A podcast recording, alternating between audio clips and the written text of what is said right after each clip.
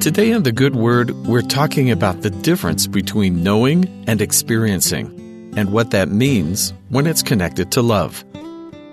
One of my elementary school teachers tried to teach us not just history, long division, and what a chemical reaction meant, but how to be a good person, too. She wanted us to be kind, and I think I started to get it when she explained the difference between sympathy and empathy. Up till then, I'd always thought they meant the same thing, but her explanation was different. Anyone can feel sympathy, she said. Sympathy means acknowledging the difficult situation someone is in. That's necessary, but better than sympathy is empathy. When we take someone's situation and make it our own, so that we feel what they feel, that's empathy. That's when true human connection occurs. That's why people who have suffered the most are often the kindest, she explained. They don't need to stretch very far to understand another person's pain since they have felt their own. Whether or not we felt the exact same thing as another person is irrelevant. What matters is our effort to understand another person, however incompletely. There is no person except one who understands us individually and perfectly in all of our pains and imperfections. As we celebrate both the suffering and the triumph of the Lord this Easter season, it's good to remember the purpose of those sufferings and how that final triumph was bought.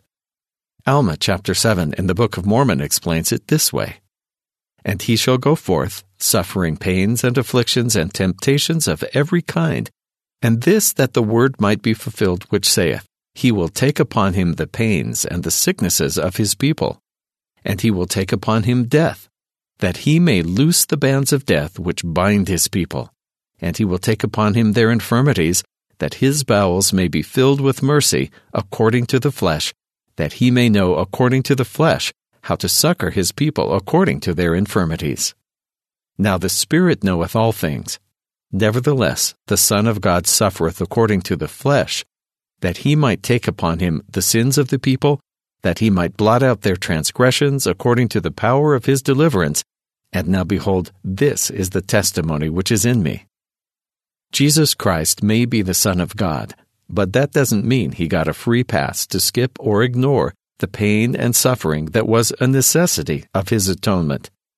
Although he was the creator of all we see, he chose to suffer personally for the pains and sufferings of all mankind and to take them upon himself. The New Testament explains it this way in Hebrews chapter 4. Seeing then that we have a great high priest that is passed into the heavens, Jesus, the Son of God, let us hold fast our profession. For we have not an high priest which cannot be touched with the feeling of our infirmities, but was in all points tempted, like as we are, yet without sin. Let us therefore come boldly unto the throne of grace, that we may obtain mercy and find grace to help in time of need. There is no greater example of empathy. Jesus didn't suffer so he could bring glory to himself, but to glorify the Father and to provide the rest of us a path back to him because of his great love.